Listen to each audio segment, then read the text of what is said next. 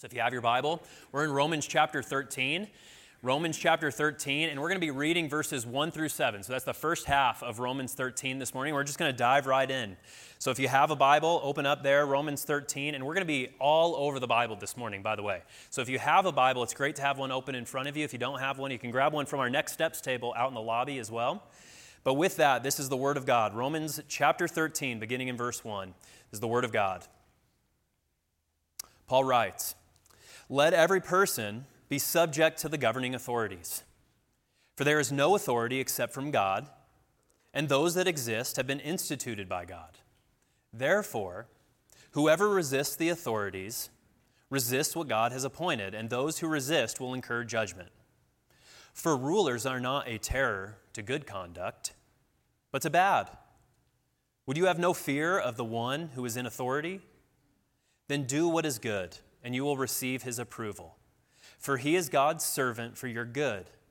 But if you do wrong, be afraid, for he does not bear the sword in vain. For he is the servant of God, an avenger who carries out God's wrath on the wrongdoer. Therefore, one must be in subjection, not only to avoid God's wrath, but also for the sake of conscience.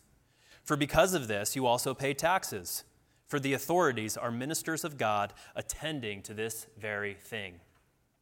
Pay to all what is owed to them taxes to whom taxes are owed, revenue to whom revenue is owed, respect to whom respect is owed, honor to whom honor is owed. This is the Word of God. So, we've been uh, studying now the book of Romans for a long time. Uh, we're probably close to two years in the book of Romans. And, you know, Romans really does give us some subjects that are very weighty, doesn't it? Romans gives us these weighty subjects that can be extremely difficult to wrestle with. For example, the book of Romans makes no qualms about the wrath of God. The wrath of God, something that isn't posted in newspapers very often, is the subject of the wrath of God. Why? Because it's a very weighty subject. And it's the Bible's teaching that God is angry with sin and that God, as a just judge, will punish sinners. That's a pretty weighty subject, isn't it? There's other weighty subjects, subjects like sin, the subject of sin, which is especially weighty because Paul seems to talk about sin almost at every turn throughout the book of Romans, especially, you know, the fact that he kind of distinguishes even between types of sin. You remember back in Romans chapter 5, Paul talked about this idea of original sin something that we hardly ever talk about in our culture. Original sin is the teaching that as human beings, we are actually born guilty because of Adam's sin. We're actually born into this world guilty before God because of Adam's sin some thousands and thousands and thousands of years ago.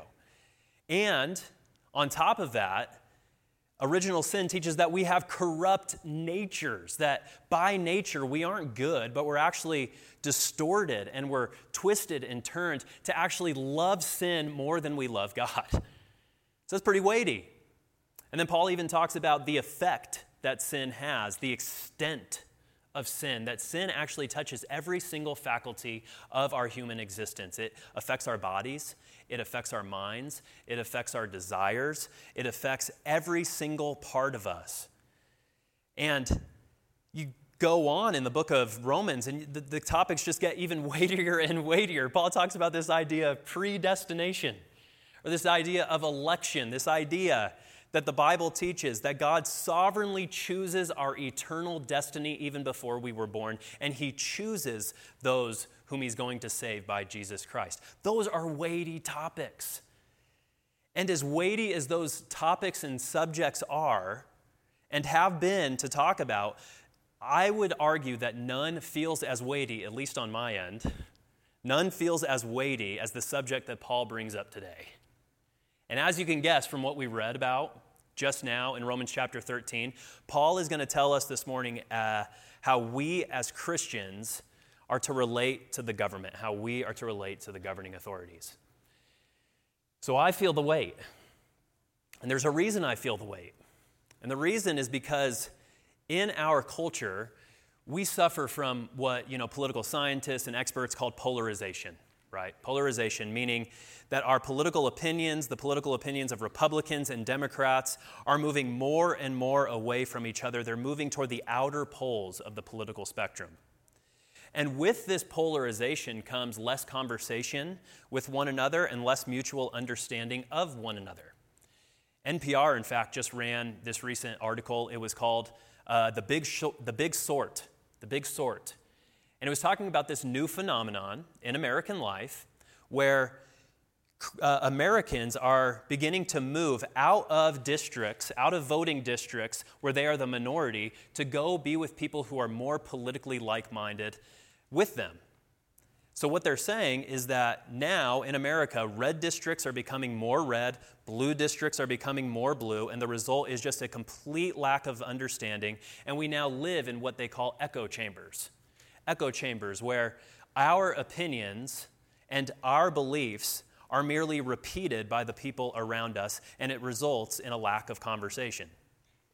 And along with this polarization, right, also comes deep mistrust and suspicion real suspicion of people who don't agree with us politically. I looked up these statistics. In 1960, 4% of Republicans and 4% of Democrats say that they would be displeased if their child married someone of the opposing par- party. That was in 1960, 4%. Now, in 2019, can you guess, did those numbers rise or fall?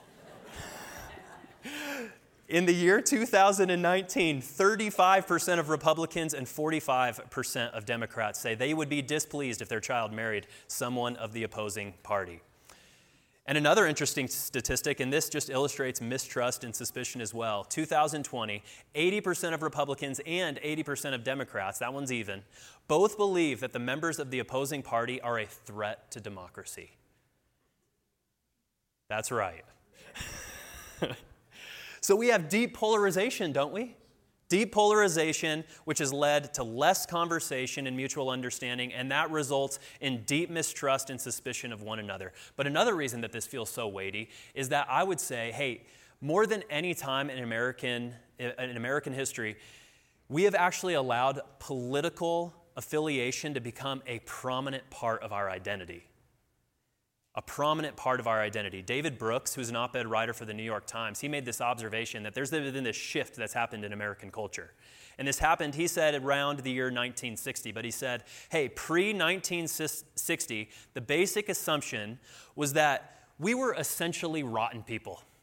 We were essentially rotten people. And we all kind of agreed to that. We all looked inside of us and said, hey, there are things that need to improve. But he says, what happened is post 1960, the basic assumption changed, and we now view ourselves as morally pretty good people.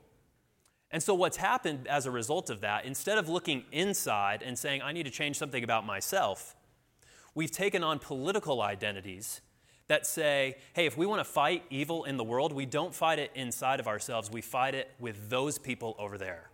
Because we're basically good. And if we look inside ourselves and see a particular political affiliation, then we look at that other person and we say, well, they must be the bad people then, right? It only, it only uh, results in this idea that we battle one another with our ideologies. And now, so deeply ingrained in us is our political identity that we don't know how to sort out right and wrong, good and evil. So it's for all those reasons that makes this section of Romans especially weighty and difficult.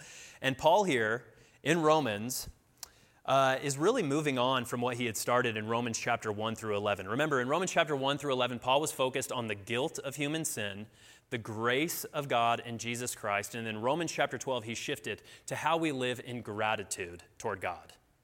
And over the past number of weeks, We've seen what this looks like, how to live lives of gratitude for the grace that God has shown guilty sinners like us. And Paul this morning, he says that one way that we express our gratitude, one way that we show gratitude for the God who has given us so much grace is how we relate to the governing authorities. So that's his question this morning. How should we as Christians, in gratitude, relate to the government? And what Paul does is he gives us a principle, gives us a principle that we can live by when it comes to relating to the governing authorities. Then he gives us a reason for that principle. And then he gives us a conclusion to follow from his principle and reason. So, with that, Paul begins in verse 1, and he begins with the principle. When we relate to our governing authorities, this is what Paul has to say to us. He says very clearly, Romans chapter 13, beginning in verse 1, he says, Let every person be subject to the governing authorities. That's Paul's basic principle. Let every person be subject to the governing authorities. That is, as followers of Jesus, as those who want to follow Jesus in our life, every Christian is to first recognize the authority that the government has. And then, second, we are to submit to the government's leadership. And that's what it means to be subject to the governing authorities, to recognize and to submit. And now, I realize, even in verse 1, okay, I realize even in verse 1, as soon as we read this principle, a handful of us already have a flood of questions and hypothetical situations and objections that fill our mind. And even just hearing the principle here laid out by Paul, we want to ask questions, don't we? We want to ask questions like, well, okay, but that can't be an absolute command, can it? Or questions like, well, are there any caveats? When can we not follow this principle? When can we disobey the governing authorities? And let me just say, those are good questions. Those are very good questions, and we'll get to that in turn. But in order to even get to that question, we have to understand this principle further. You have to go a little bit deeper.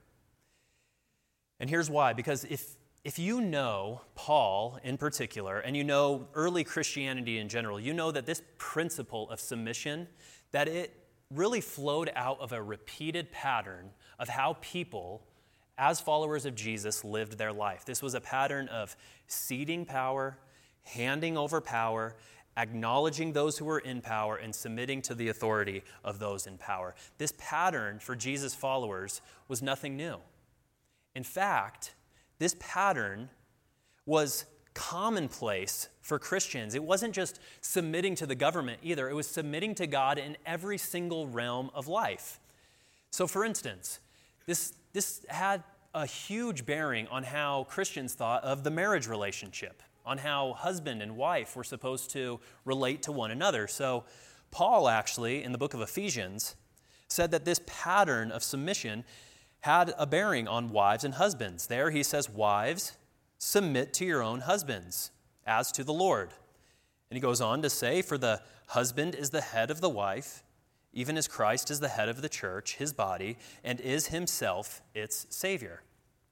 And this extended beyond marriage relationships as well it extended into the workplace relationship. So, Paul, in uh, his letter to another pastor named Titus, reminded bondservants, he says, Bondservants, you're to be submissive to your masters in everything.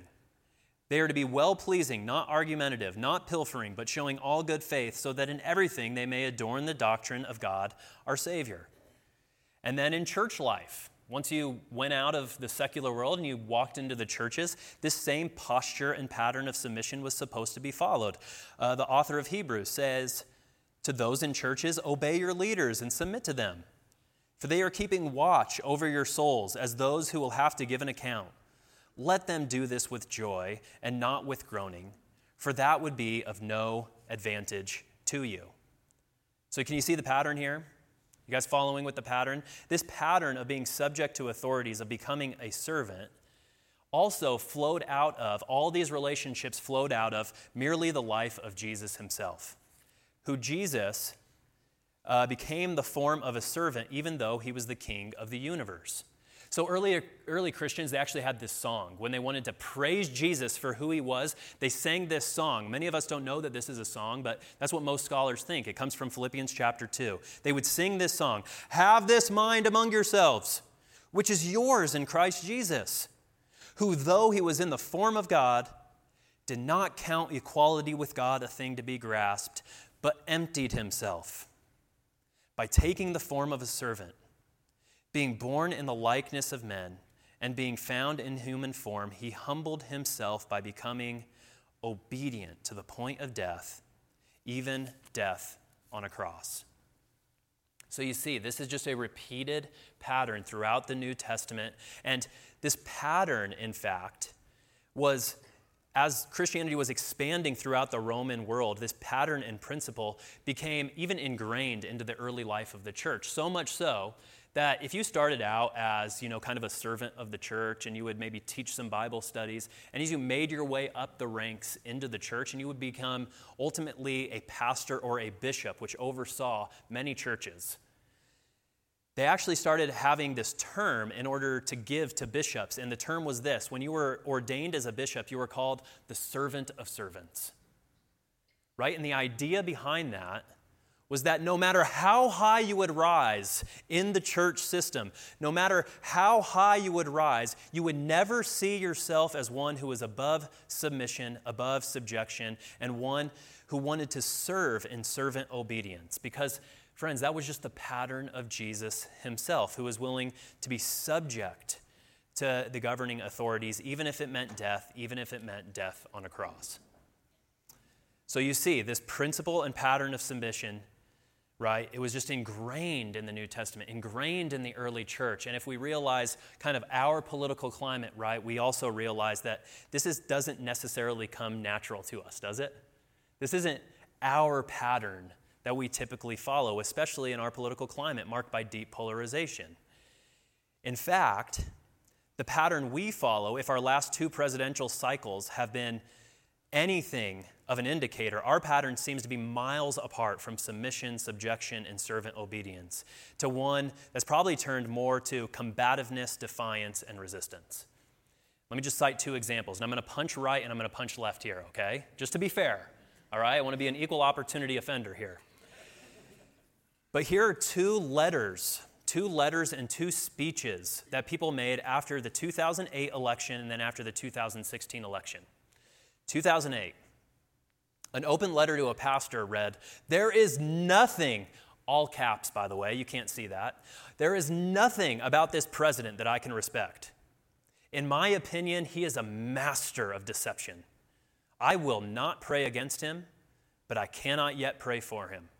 I cannot support his socialism, pro abortion, class envy policies. And then he's writing to a pastor here. He says, Pastor, you are more gracious than I can ever be toward Barack Obama. So that's the punch left. Punch right. Donald Trump's hate does not have a mandate anywhere, especially not in our state. Donald Trump has attacked every value Coloradans embody. We want to fight the entirety of his administration. Let's stand up and show this administration that Denver will not continue to, to denounce the, or that Denver will continue to denounce these vile policies. This is not our president. So you realize, right, on both sides, our posture is very far in our political climate from submission and servant obedience, and it's become one of combativeness, defiance, and resistance. And that's why, hey, especially in our climate, we need, we need this principle that Paul lays down. Verse 1 let every person be subject to the governing authorities. Let every person be subject to the governing authorities. And now, again, I realize even maybe you've seen this pattern and you've grasped this principle, but we still have questions. Questions like, well, what if the governing authorities are bad? What if the governing authorities are corrupt or can't be trusted? Do we have to submit to those governing authorities? Or similar thoughts surface. We think, well, Paul never could have imagined or anticipated what we're experiencing now. We're witnessing the decline of Western culture the decline of public trust, a lack of leadership and strong moral character. We're bombarded by news stories of our political leaders enmeshed in sexual scandals and bribery and coercion. Surely followers of Jesus aren't expected to submit to those governing authorities, are they? Well, it's interesting. If you know when Paul was writing this letter, the year was probably around the year 57. And the emperor of the Roman Empire was the Emperor Nero. And now, if you know the personal character of Nero, you know that it is not exactly admirable, okay? Nero was infamous for his sexual depravity.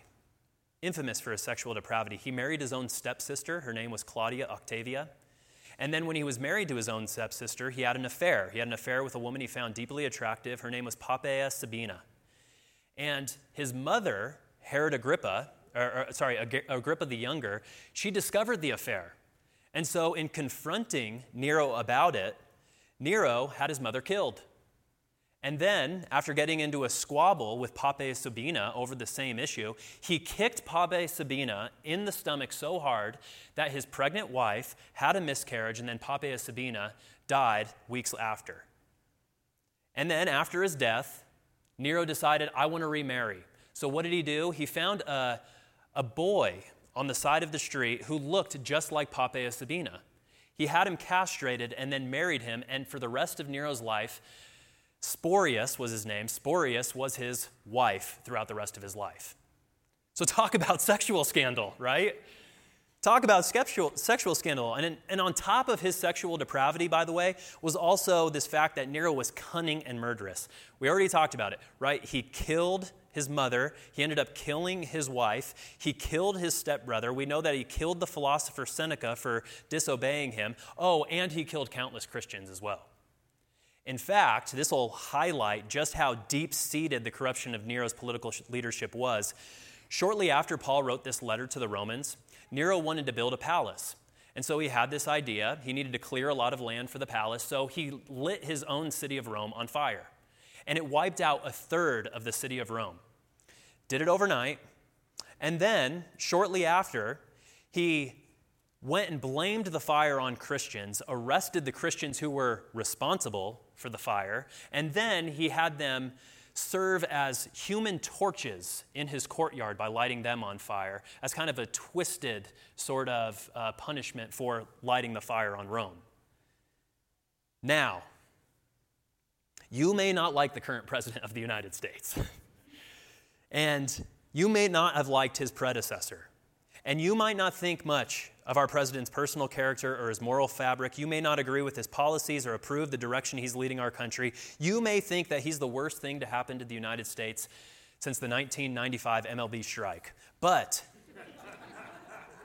which is going to happen this year again. But I think we can all agree that when we compare the sins and the shortcomings of Nero to the sins and the shortcomings of any U.S. president, I think we can all agree that they pale in comparison to those shortcomings of Nero. I think we can all agree to that. So it's not as if Paul was unfamiliar with amoral, corrupt, coercive, or scandalous governing, governing authorities. No, he was all too familiar. Nonetheless, Paul says, even with leaders that lack any moral fabric, this principle of subjection to the governing authority still applies. And Christians, Christians, as followers of Jesus, Above all other citizens, we should be marked by this constant, unrelenting pattern of submissiveness, submission, subjection, and servant obedience to governing authorities and every other realm of life. We should be known as servants of servants. Servants of servants. That should be our mantra. The people who are most willing, ready, and eager to cede our power and serve and submit to others, just like our Lord Jesus. And now I know, again, some of you are saying, okay, I get the principle, I get the pattern, but when can we disobey? And again, we're going to get to that, okay? We're going to get to that. But again, we have to touch on a question, we have to go a little bit deeper. Because if you look at the second half of verse 1, go ahead and look at the second half of verse 1. Paul tells us, hey, behind this principle is a reason. He actually tells us why we're supposed to submit to the governing authorities. Verse 1 let every person be subject to the governing authorities. For, because there is no authority except from God, and those that exist have been instituted by God. Paul says that's the reason we're to be submissive because every authority, every governing authority has been instituted by God. There's not one person who rules that does not have their authority from Jesus Christ himself, meaning every governor that's ever been, every president that ever will be, every school board member that is elected, and every police chief that serves, every authority comes from God. God is sovereign and He has instituted every single governing authority in our life. So we can say without question, without question, in the United States, that though an official is elected by democratic vote or by an appointment to a position, we can say that in the final analysis, every authority is established by God. R.C. Sproul, who's an author, pastor, He wrote, God casts the final and decisive ballot in every single U.S. election. Every governing authority is instituted by God. And note, right, note this. What Paul has in mind here when he's thinking about this is he's thinking about Jesus, whom he knows has supreme authority over all the universe. He rules over every single thing as sovereign. And if you're familiar with the Bible, you know that the Bible is just saturated, dripping with this truth about who Jesus is and his authority. Right? Jesus, when he was resurrected from the dead, he visited his disciples and he reminded them of this foundational truth. Jesus came to them, his disciples, and said, All authority, all authority in heaven and on earth has been given to me. Go therefore and make disciples of all nations. Jesus is saying, Every authority comes from me. Every ruler comes from me. I have authority over them all. Paul, in another place, hammers home this point as well. Paul says in the book of Colossians, he tells us about who Jesus is, and he says, For by him, speaking of Jesus, all things were created in heaven and on earth, visible, invisible, whether thrones or dominions or rulers or authorities, all things were created through him and for him. And he is before all things, and in him all things hold together. He's the head of the body, the church. He's the beginning, the firstborn from the dead, that in everything he might be preeminent. Jesus has authority over everything. And then 1 Timothy chapter 6, Paul kind of puts the exclamation point on this. Paul tells us there that Jesus Christ will come again and he'll display at the proper time he who is blessed and only sovereign, the King of kings and Lord of lords, who alone has immortality, who dwells in inapproachable light, who no one has ever seen or can see. To him be honor and eternal dominion. Amen. Jesus is the King of kings, He's the Lord of lords, and any king that exists is just simply a lesser authority to Jesus Himself. That's who Jesus is, the King of kings. Paul has that in mind here. And you can kind of understand this illustration, right? So, Jesus is the King of Kings, but all other authorities are subservient to him. I think of when I used to be a youth pastor in Nashville, there was always one kid. His name was Samuel Lane. And if we were going on, you know, a youth retreat or whatever it was, when I needed to step away for a while, I said, everybody, Samuel's in charge, right? Samuel was a freshman, but he was, you know, seven. So I told everybody, hey, with Samuel, when I'm gone, Samuel is in charge. My authority has been vested in him, and what Paul is saying about all the governing authorities that we have in our world. We're subject to them in acknowledgement that Jesus, the King of Kings, has instituted them all and he's their Lord of Lords. And it's important that following up this statement, Paul kind of adds to it. He says these government authorities specifically, and the government as a whole, God actually instituted them for a purpose. Did you catch that? In verse 3, he tells us what the purpose of governing authorities is, what the purpose of government should be. And he says, verse 3 For rulers are not a terror to good conduct, but to bad. Would you have no fear of the one who is in authority? Then do what is good, and you'll receive his approval. For he is God's servant for your good.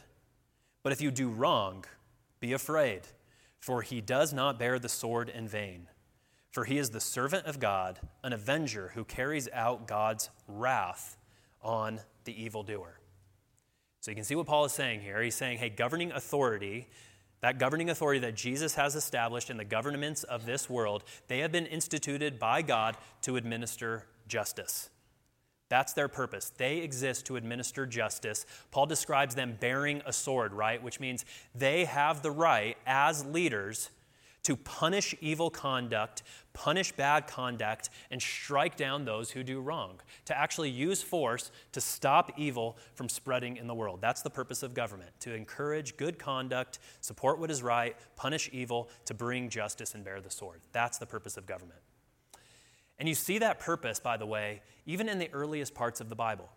So remember in Genesis chapter 1, Genesis chapter 2, we see that God has created a world. Adam and Eve are in that world, and there's perfect order, perfect harmony, perfect relationships. But when Adam and Eve don't remain in subjection to God Himself, who's their only and highest authority, when they don't do that, then all that comes from there is this flood of injustice and this flood of rage that ensues. So, you know, in the story, Genesis chapter 4, right? Cain and Abel. Cain, being jealous of his brother, strikes down his brother Abel in cold blood. And then you see from there, after that first murder and that first injustice comes, this flood continues to take place. We're told of this man, his name is Lamech. And Lamech is simply struck by a young man. He's struck by a young man, and we read that Lamech says to his wives, Adah and Zillah, hear my voice, you wives of Lamech. Listen to what I say. I've killed a man for wounding me, a young man for striking me. Right? A punch deserves a knife in the back. You see the injustice in that, don't you? And so, God's response in this world that is spiraling into chaos and injustice and vigilante retribution, God's response is He sends a cataclysmic flood and saves one family one family on the earth, the family of Noah. And as Noah's family is coming out of the ark after God has completely destroyed all flesh on the earth, God has this final word. He says, For your lifeblood I will require a reckoning. From his fellow man I will require a reckoning for the life of man. Whoever sheds the blood of man, by man shall his blood be shed. For God made man in his own image. See, God establishes a system of a sword, of a sword, which simultaneously restrains sin and punishes evil when it occurs. It's a system that administers justice. That's the role of government. And when you think in those terms, right, government is a tremendous blessing because if God did not establish this, we would utter, uh, descend into utter chaos. Has anybody ever been to a YMCA daycare? Talk about a place that has no governing authority whatsoever, right? There's a teenager looking over three and four year olds, and there are no consequences for actions. And we used to drop our kids off at the Nashville uh, YMCA daycare, and you want a snapshot of anarchy on earth. That is it. Pacifiers being so- stolen, diapers being thrown, three year olds crying in the corner, and it smells awful in there. Not a diaper's being changed. Mere anarchy, right? Anarchy on earth. So we can thank God for this tremendous blessing of a system that God has established of people who bear the sword to administer justice and restrain what would otherwise mean our destruction of ourselves because of sin. So, here, now that Paul has answered how we're to relate to governing authorities, right, he's given us the principle submit to the governing authorities. And he says that's based on the pattern of submission and servant obedience throughout the New Testament. And we do this for a reason because God Himself has established the governing authorities to administer justice on evildoers. Now it's appropriate to ask, now that we've covered that, well, when can we disobey? When does this principle not apply? And I do want to just ask you this question Why is it that when we hear this principle by Paul, our first question that pops into our mind is, yeah, but when can I disobey? Doesn't that speak something of our hearts a little bit? I want you to think of a mother and a child. And a mother says, Hey, Susie, I love you. I care for you. I, I, want what's best for you. And for that reason, I never want you to touch the stove.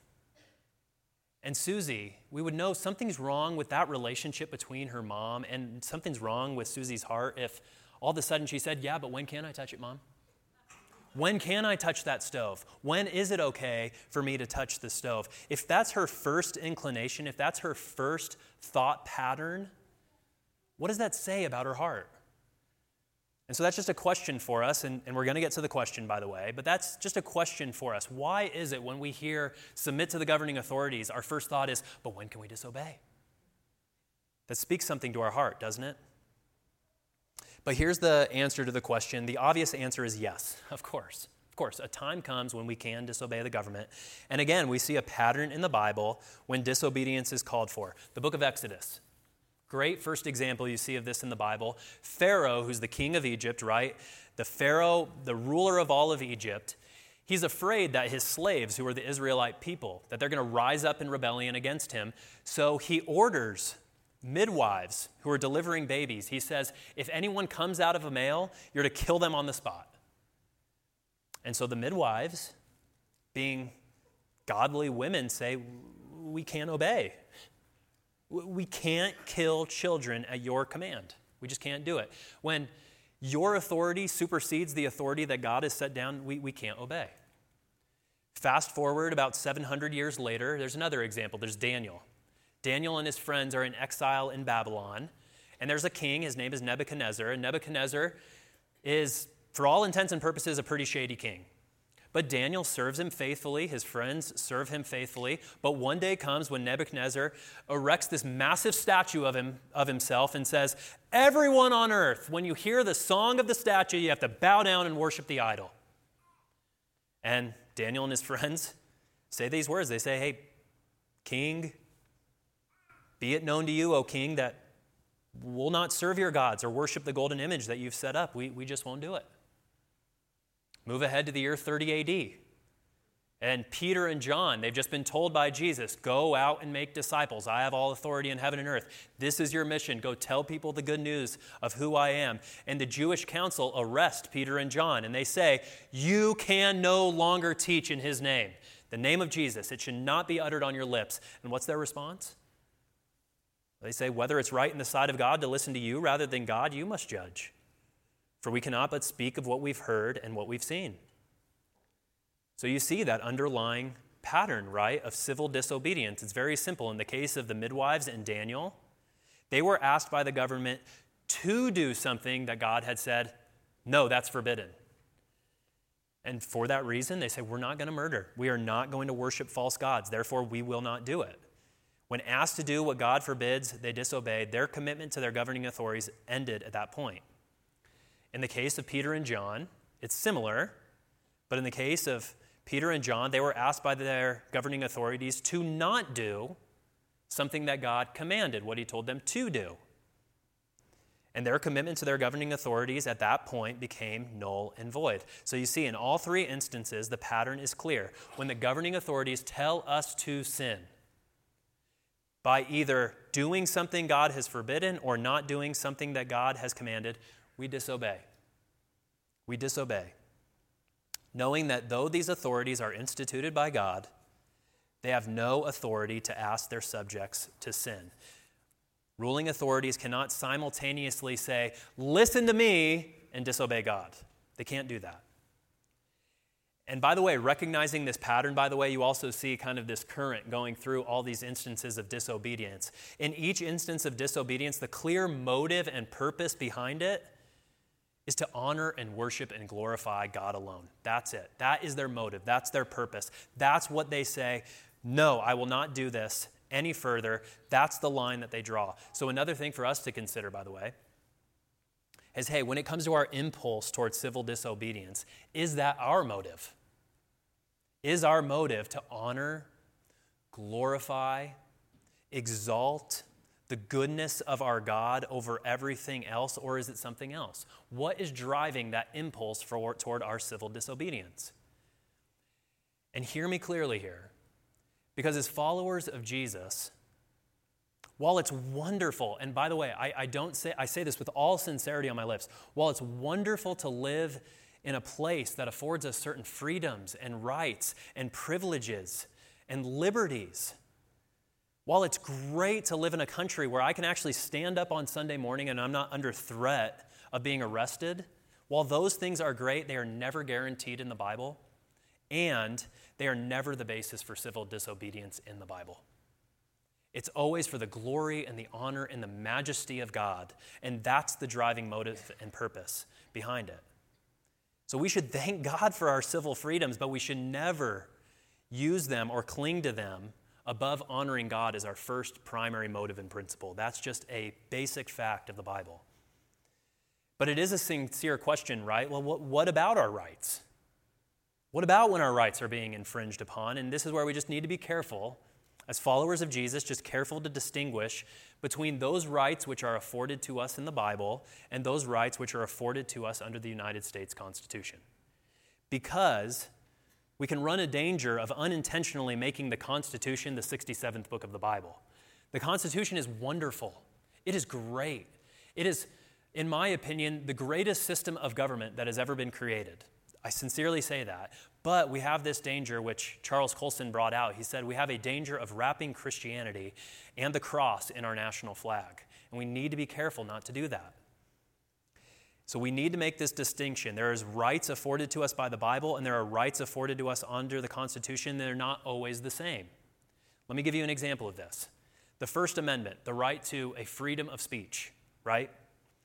The Bible tells us actually we don't even necessarily have a freedom of speech.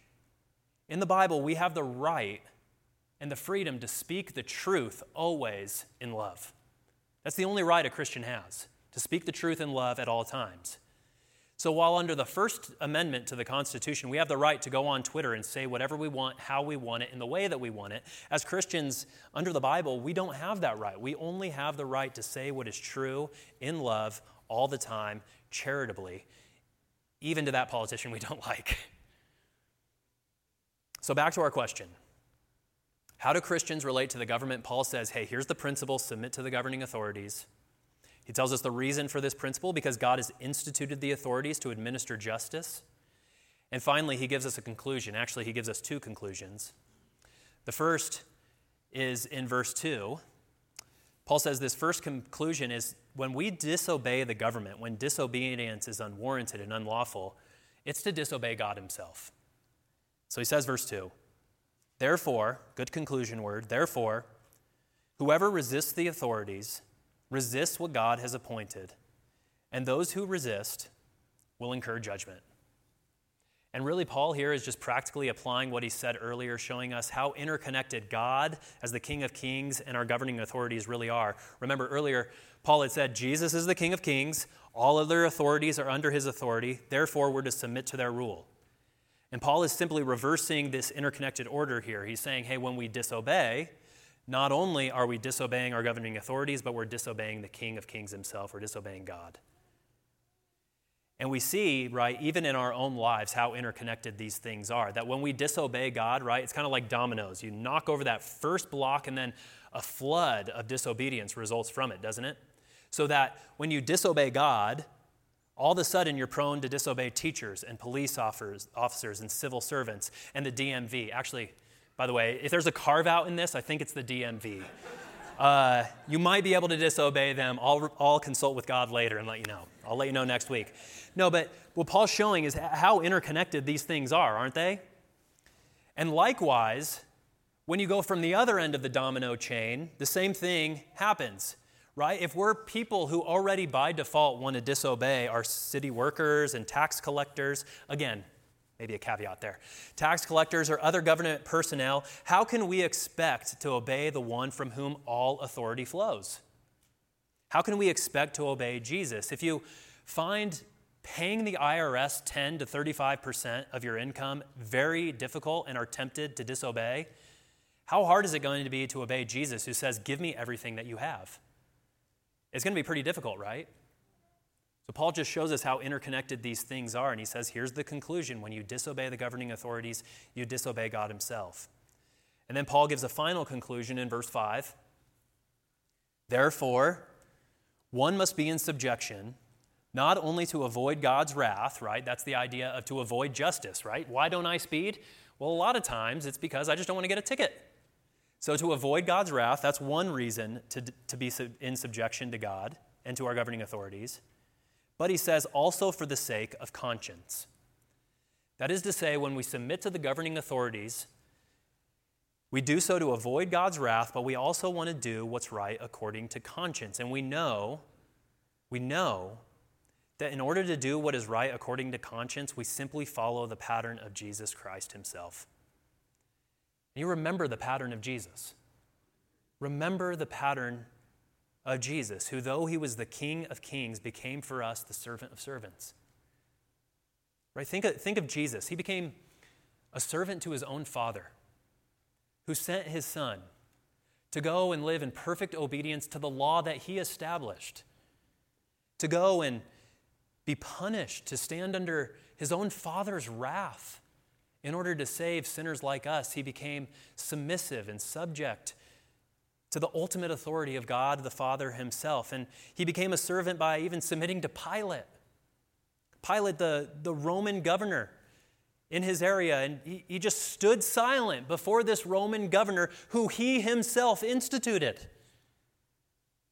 And then he became a servant by submitting to Roman soldiers, right? Actually, becoming a servant of servant to Roman soldiers who had authority only because Jesus himself gave it to him.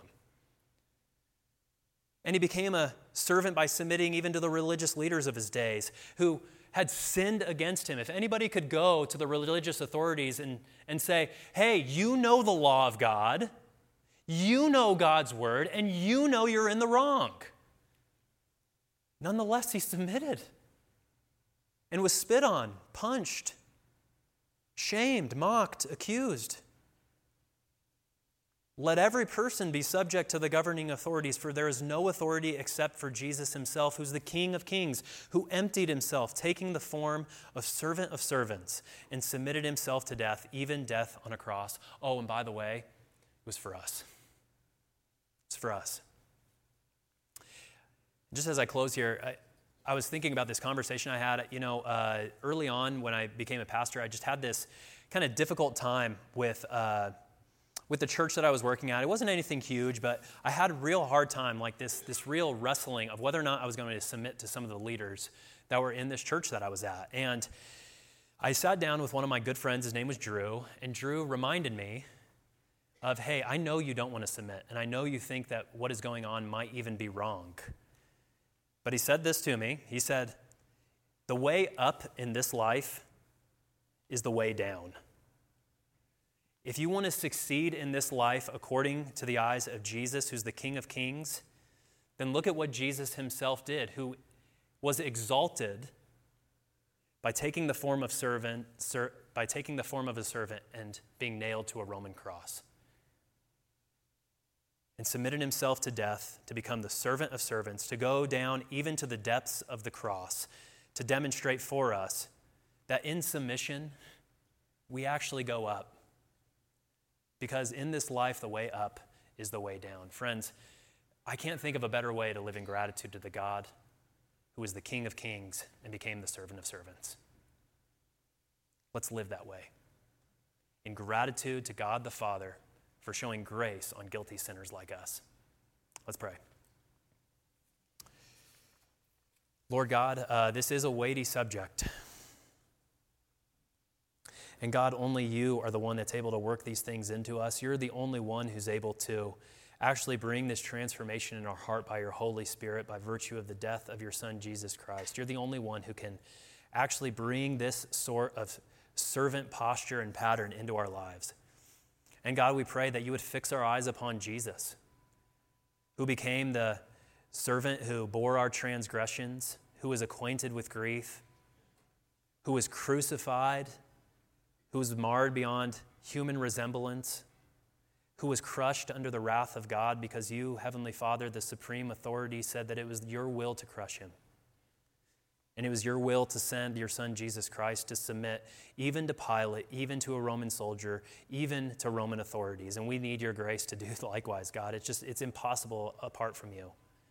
So would you make us people who are more like this, who more reflect this, who pray for, who are obedient to, who are charitable toward those who are in governing authorities and in positions of authority over us. God, would you do that in us? And we pray this all in the name of Jesus, the King of Kings, the Lord of Lords. Amen.